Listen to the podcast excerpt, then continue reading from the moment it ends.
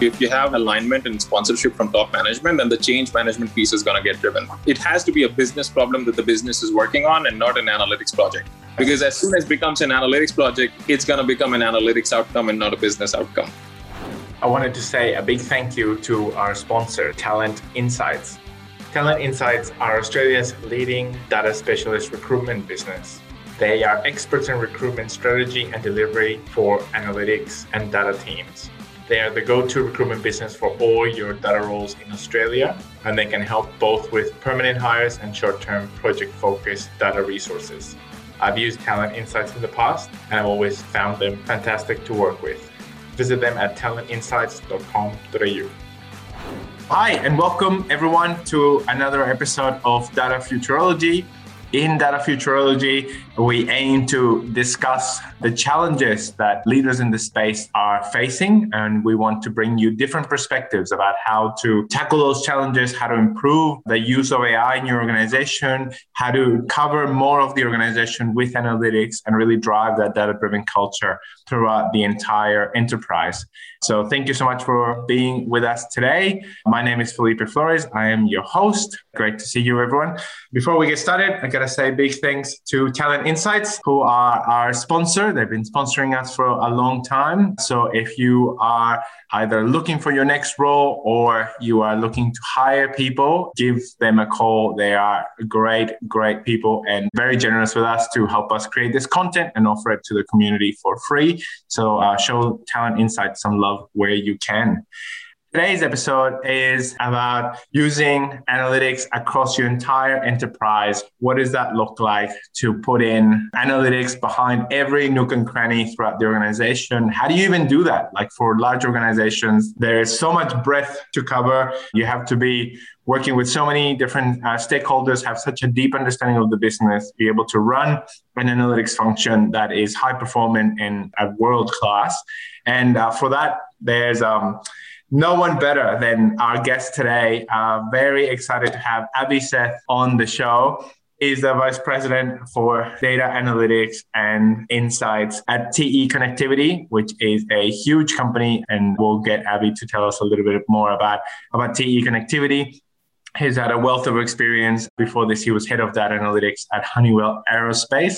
So definitely, and uh, he's also an advisor in the IIA, the International Institute for Analytics Expert Network. So we are very excited um, to have Avi on the show. Avi, how are you going today? Great to see you, mate.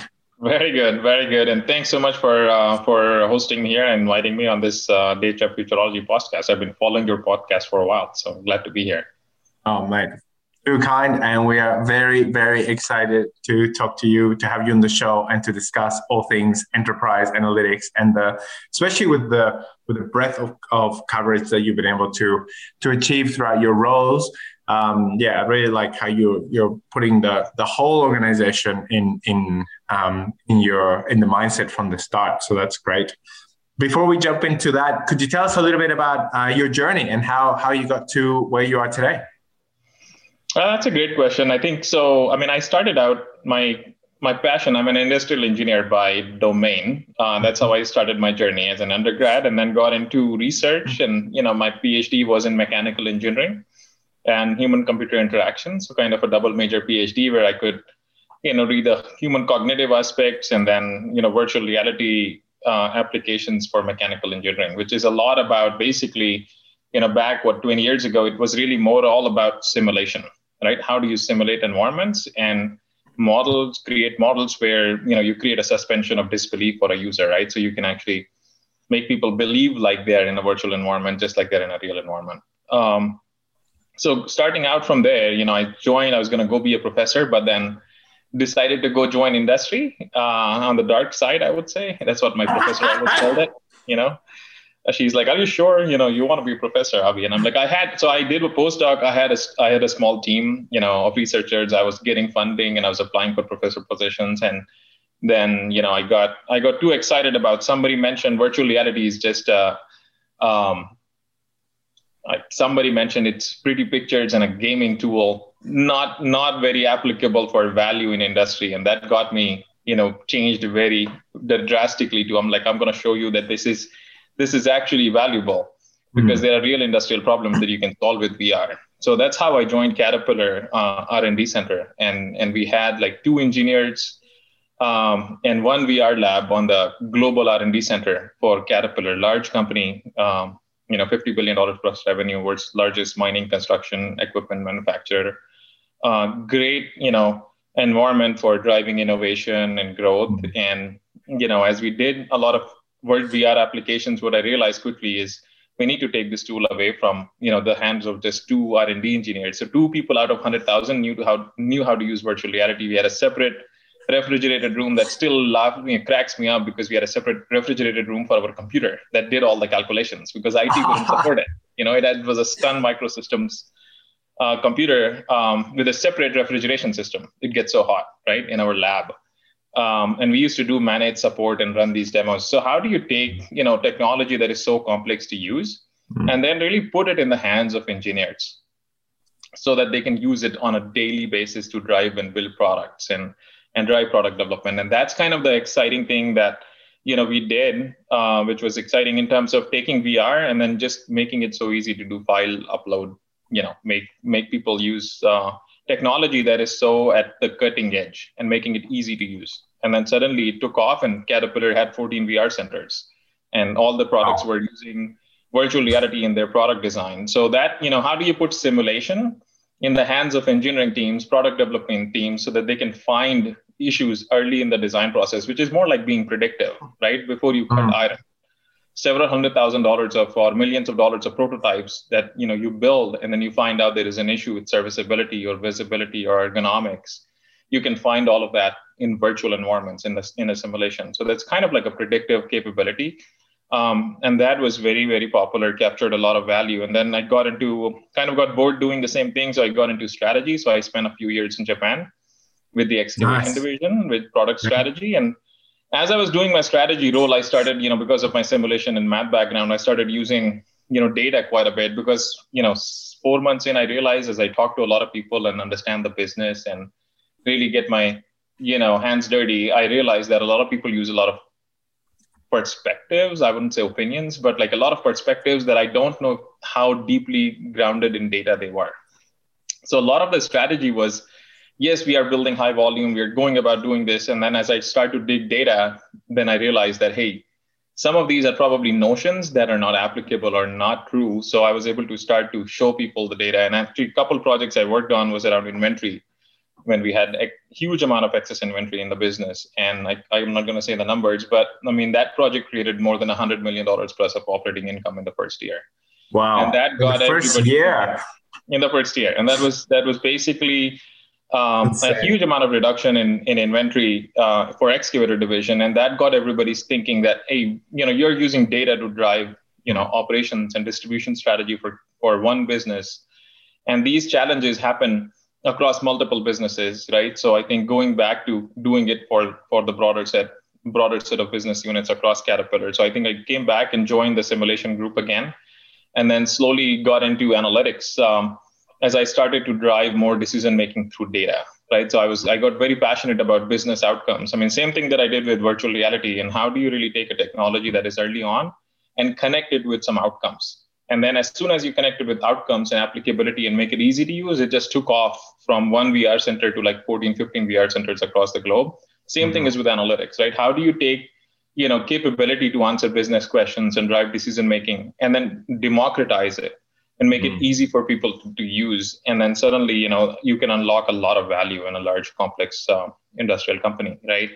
Um, so that's kind of how, how i got into analytics and and caterpillar. It got some really really exciting roles uh, and amazing leaders that i learned from um, and mentors as well. Uh, so i a lot of that journey was really you know i got i got in charge of uh, managing the analytics portfolio. So at that time, we were doing 100 projects a year and creating $100 million of identified opportunity, but only 3% of the projects were identifying the opportunity. 97% were kind of like experiments. So how do you shift, mm-hmm. you know, that is like six, seven years ago, right? So how do you shift that thinking from, you know, how do you basically improve portfolio yield? How do you pick the right problems? How do you define what the outcome and value is? So I did a lot of, got a lot of time to, to do that and thinking. So that was a lot of fun. And And then at the end, I was leading go to market for Caterpillar. So, how do you take analytic products and build them for end customers and take analytics to market in construction, mining industry, uh, as well as some work in marine industry. So, doing some analytics on Disney's cruise ships, you know, large mining trucks in Australia. So, I had a lot of visits in Australia and Brisbane, you know, Sydney, Perth. So, I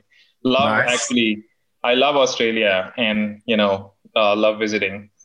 Um, and and I think as I was doing that, you know, call came from Honeywell where they said, "Hey, we need, we are looking for somebody to lead mm-hmm. our analytics uh, team and build out an analytics team." And I'm like, "Okay, it's 2016. You don't have an analytics team?" It's like, "No, yeah. we don't have an analytics team."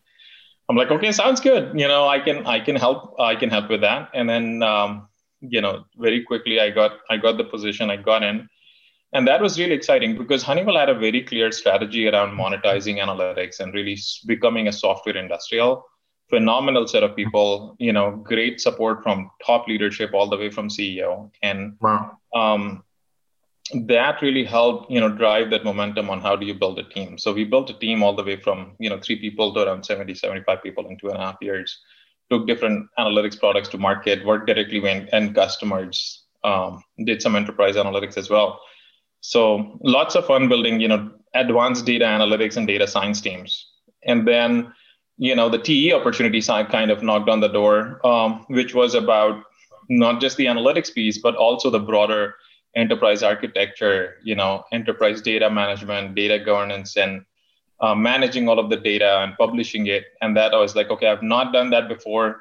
Sounds challenging, and I think I'm always up for a challenge and learning something new. So I I decided to join TE. So I'm here responsible for enterprise data architecture, data management, data governance, um, data visualization tools architecture and and data science um, scaling data science for the company. So that's kind of my current role. Man a huge a huge remit. Um, we had a comment from conrad as you're talking. He says amazing experience uh, you have Avi. Um, never knew caterpillar and these companies do analytics. Um, I guess that they're they're the dark horses in the industry, in the analytics industry, to say like, yeah, it's it's unexpected that um, you know when you when you hear so much focus on on like telco and, and finance and you know maybe maybe even even healthcare and things like that obviously big tech that's kind of like where where people's mind goes to when you when you talk about or when, when um, at least in the media that's where the, the data science and analytics focus is. Yeah. So to hear about heavy industrials and and how the analytics has been transforming companies in that space as well. It's it's very exciting. Yeah, and being being you know in, in your case in the driver's seat, that's that is excellent, man. I think a lot of times it's interesting. It's a very interesting comment how the lack of awareness outside. I think industrial companies aren't too big at touting the horn on on analytics, mm. but if you think about companies like Caterpillar um, and and Honeywell and TE, you know they have deep engineering and domain expertise, right? And building really complex products and systems that require a lot of simulation and a lot of domain knowledge and technical knowledge to build right and and data is basically you know a, a important component in driving that integrated yes. supply chain you know the right customer experience right and i think that caterpillar has been doing analytics since um, if i remember right the first time i heard and i don't quote me i might be wrong but since 2004 um, in the form of when they called it analytics but yeah, i think yeah. uh, you know as a term but you know using data for driving decision making and, and simulation has been happening since you know 90s at least if not late 80s incredible. Um, and um, actually I'll, I'll, ask you a little bit to um, tell us a little bit about te uh, in a second but before i do we've had almost 60% of people have answered the poll so far. Um, so for the people that, uh, and thank you, thank you for everyone who's answered it so far. For the people that haven't yet, uh, please take a moment to answer the poll. You should have a either a pop-up um, or a banner on your phone, uh, usually kind of like in green letters. Um, otherwise, if you're on the computer, it'll be in the bottom in the in the Zoom uh, options there. So, Avi, for, for the people that don't know um, TE connectivity, could you give us a, a, a, quick introduction? Absolutely. I think TE is one of the companies that everybody has used a TE product. Almost everybody, I can I can say, you know, but probably not the most known brand name, right? So, Uh, TE Connectivity is a global company with around 14, 14 billion dollars of uh, revenue. We make um, products, you know, uh, small connectors, harnesses, uh, sensors, um, and specialized connectors, basically relays for all kinds of industries. So a huge amount of business that we have is for auto industry. So we are heavy into car mm-hmm. electrification and traditional auto manufacturing, right? Um, and connectors for auto. And then we have, you know, multiple businesses, including, you know, we have we provide connectors for aerospace, defense, you know, marine, uh, uh, systems and components, you know, data and devices. So folks like Amazon, Google, um, and and companies who are basically hyperscalers that are building these uh, large uh, cloud cloud platforms and you know compute farms. Um, you know, dishwashers. You can find you can find a TE component in a dishwasher, in a coffee maker. Um, all the way, you know, you can see, you know, sensors that go across multiple industries, from power plants to automobiles to, you know, data centers um, and a lot of uh, you know industrial equipment you know machines like you know large mining trucks and and excavators and wheel loaders. So uh, yeah i wanted to to ask you about the um, about the centers of excellence. So uh, maybe we can we can start around um, uh, the on the purpose of centers of excellence and then we can talk about building some and and kind of like take it take it from there um, so first, yeah, could you could you do a, an introduction of centers of excellence uh, for the people that don't know, and and describe a little bit the, the purpose? I think a lot of times the COE for analytics is really uh, focused on building kind of a core competency uh, within a within a company, right? Where you are able to bring and consolidate the talent from you know different business units, different areas, and then put all the talent in one place. And then the charter for a COE can be you know different companies can pick a different set of objectives and success criteria but ultimately the intention is to bring all kinds of analytics bi ai reporting talent together um, so that we can create a you know single one-stop shop and then optimize you know investment uh, make sure that people have a community you know to to to basically be be a part of and then drive economies of scale right in terms of you know single decision making around tools platforms you know consistency in consistency in processes drive maturity around um, you know processes and how do you go solve the problem how do you address something. Um, and and basically you know trying to centralize the investment so that you know you know what you have invested in and then hold you know some core team accountable right? And that's the team that all the analytics projects kind of go to. So that's kind of a coe um, yeah, that is that is excellent. And we had a, a question from from she asking, um, well, two good questions actually. So I think we covered one of them is what is the data, data science or analytics COE's responsibility, which I think um, I think you covered there, or would you like to expand on any any parts of the responsibility? I think the responsibility is really building their core competencies around analytics, right? A lot of the companies do not have analytics as a core function or a competency. So really, you know, that COE helps build that capability within the team. And then really applying that capability to unlock some kind of a business or customer or share, shareholder value mm. ultimately, right? And then help people solve the problem. Yeah, great. Great, great, great. And um, she also asks, uh, what is the difference between uh, data science or analytics COE and uh, centralized department? I think it's kind of the same thing. I mean, a centralized approach can be, you know, now COEs, you know, can be. It's a it's an interesting question depending upon the company size, right? I think the centralized is basically when you look at a corporate function versus different business units you know if you bring all the talent in one location and centralize all the data and analytics talent and all the businesses and functions really use that central team that's really truly centralized model of how do you serve analytics.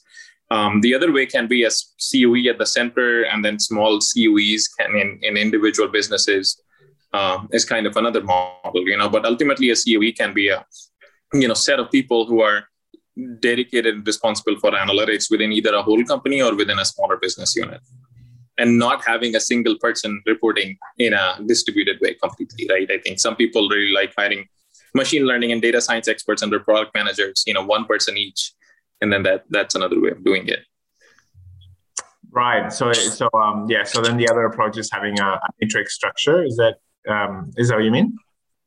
Yeah, I think having a having some kind of a matrix structure where you know I think it's more like a distributed structure is what I meant, right? I think uh-huh. a distributed structure is you don't really have any analytics team. You just find everybody hires their own data scientist, their own analyst as they see yeah. fit. Yeah. Yeah, yeah, yeah, yeah. So there's definitely yeah, a lot of benefits to to centralizing. Um, yeah, particularly like the the community aspect and having kind of like support and career paths and um, exactly. sharing of knowledge, which is so important in in the in in our industry. Um, do you think that there's there's a a point of maturity in the organization's analytics journey um, where it's um, where it's more important to to be centralized and then other times where it, it makes sense to be decentralized? That's a great question and i think that i would say there are no real right or wrong answers in that right? I think every company company culture has a big influence right on how the company actually operates and how much centralization of the functions centralization is kind of a culture and other functions are centralized and the business units and the corporate teams are you know used to working that way. Sometimes that model kind of works you know.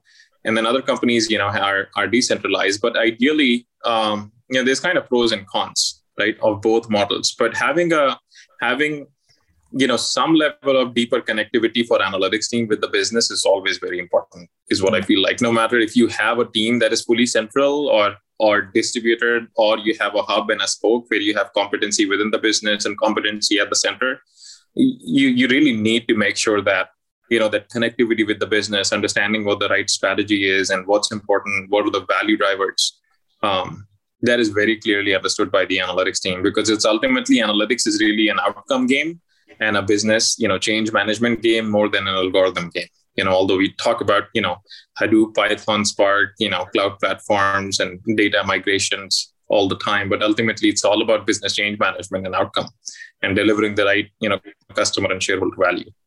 That is great. Um, yeah i love that focus on on the outcome and on improving the business. Um, that that's definitely the um, it, it, it, from my opinion is the right way to measure the um, analytics teams measure the the impact the benefit and and it's a way that I think people should measure themselves, their, their own contribution. Uh, that, yeah, it's not about, in my view, it's not about how many lines of code can somebody write in a day, but it's about what's the impact of the of the work that you're doing.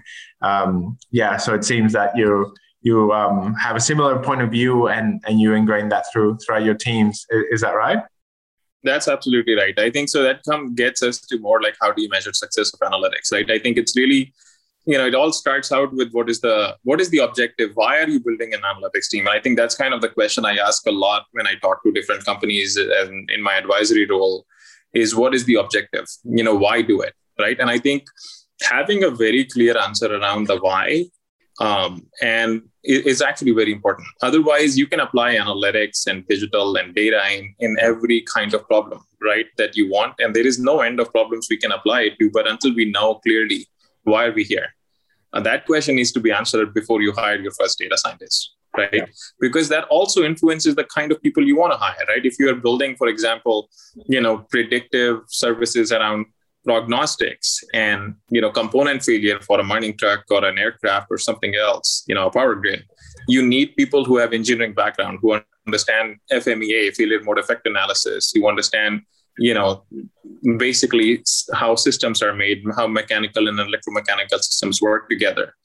Um, and they have a very different way of thinking and iot data is very different. Versus if you are trying to go you know grow your grow your customer base or grow sales or drive digital marketing you know you really need a very different set of people. Or or you're trying to do you know pricing or finance analytics you really need a different set of people right? So you got to have your strategy you know very crisp and clear around why why are you building the team? And and what do you want to get out of it? And then the, the second important thing as the team starts to come along and you have an analytics leader the other key thing is really understanding how are you going to measure success. Yeah. And it's it's very hard to do that because um, not every activity and every effort you're going to do is going to result in you know a direct you can point to hey analytics enabled it. Because ultimately Yeah, analytics yeah. is an enabling function. You know, analytics doesn't really make you more money; it just help makes you smarter. You know, it's like the vitamin that you Yeah. take every day. You, can't say you can't. It's a good to have, but you can't say, "Hey, I I, I did it. I came first because of that vitamin." No.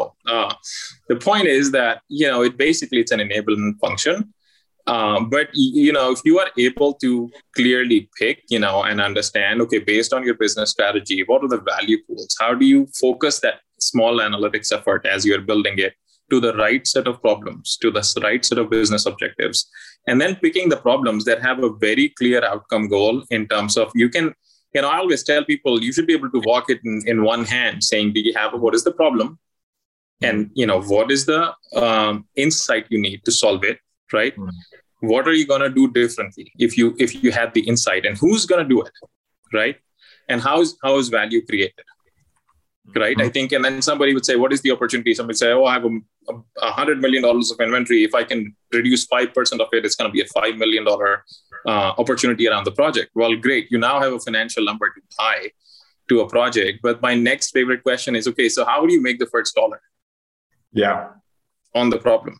If I give you this insight, if I predict you XYZ, you know, that a lot of people always worry about you can't predict, it's so difficult. Well, I've Mhm. predicted more times than people have been able to get that first dollar because you have to sit down and think about, okay, if I had this, here is what I would do differently.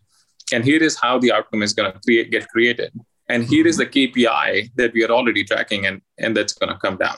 Or is your ship to request date going to go up? Is your total chain inventory going to go down? Whatever that is. Um, but do you have a clear understanding of, you know, what is your problem?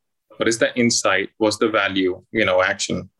Then then you can go and, and do the analytics. That's kind of a qualifier in my mind. Man, that is excellent. And we had a comment from Conrad saying that he he really likes the how do you make the first dollar. So that focus on value. Um, that focus on values is absolutely critical i mean a few things you can look at you know in terms of metrics and managing analytics success you can you know a lot of companies measure, measure intent you know so do you have strategic alignment for the project right? If you don't the what it tells you if you have alignment and sponsorship from top management then the change management piece is going to get driven. It has to be a business problem that the business is working on and not an analytics project. Because as soon as it becomes an analytics project it's going to become an analytics outcome and not a business outcome. Right? You get what i'm saying? Yeah.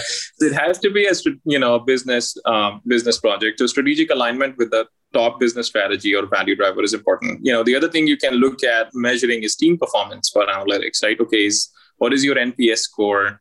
You know are you projects within budget within time? You know what is your percentage product project success? See a lot of people measure that. Hey i start all these pocs how many of them successful? How many are not?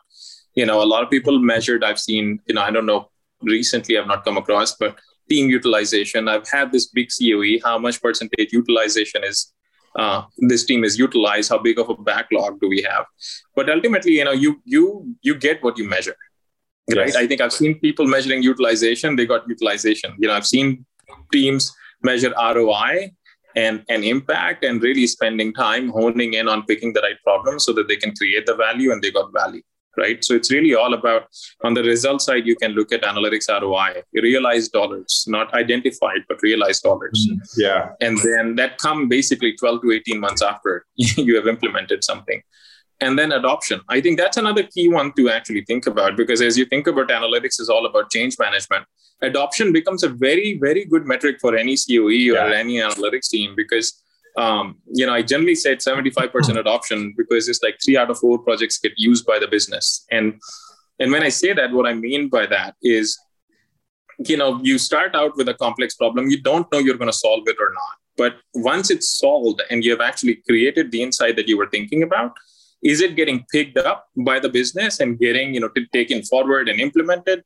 Or is it like oh my priority has changed. Nice to know. Thank you. I love what the outcome outcome you created but you know whatever that is after the but right? It's, it's basically not getting used right? So you you get like thanks, thank thanks, but no thanks. thanks but no thanks. Exactly. Yeah if you get that then you're like okay. So if you can get three out of four projects that are successful and they get adopted you know that you're working on the right problems because i think a lot of the biggest challenge for analytics is you're not working on the right problem it's not about the model it's not about the data as much or those things are needed but if you pick the wrong problem, you can spend months and weeks utilizing your very rare and few and hard to find resources on things that don't matter. Exactly. Exactly right, man. I love I love your focus on this. That brings this episode to conclusion. Thank you so much for listening. Please find us on datafuturology.com or on Facebook, Twitter, LinkedIn, or Instagram as Data Futurology. Also go to datafuturology.com forward slash podcast to find the show notes for this and any other episodes. If you like this episode, it would mean a lot to us if you could leave us a review wherever you listen to our podcast. I hope you enjoyed this episode and that it was helpful and valuable for you. Thanks again, and see you next time.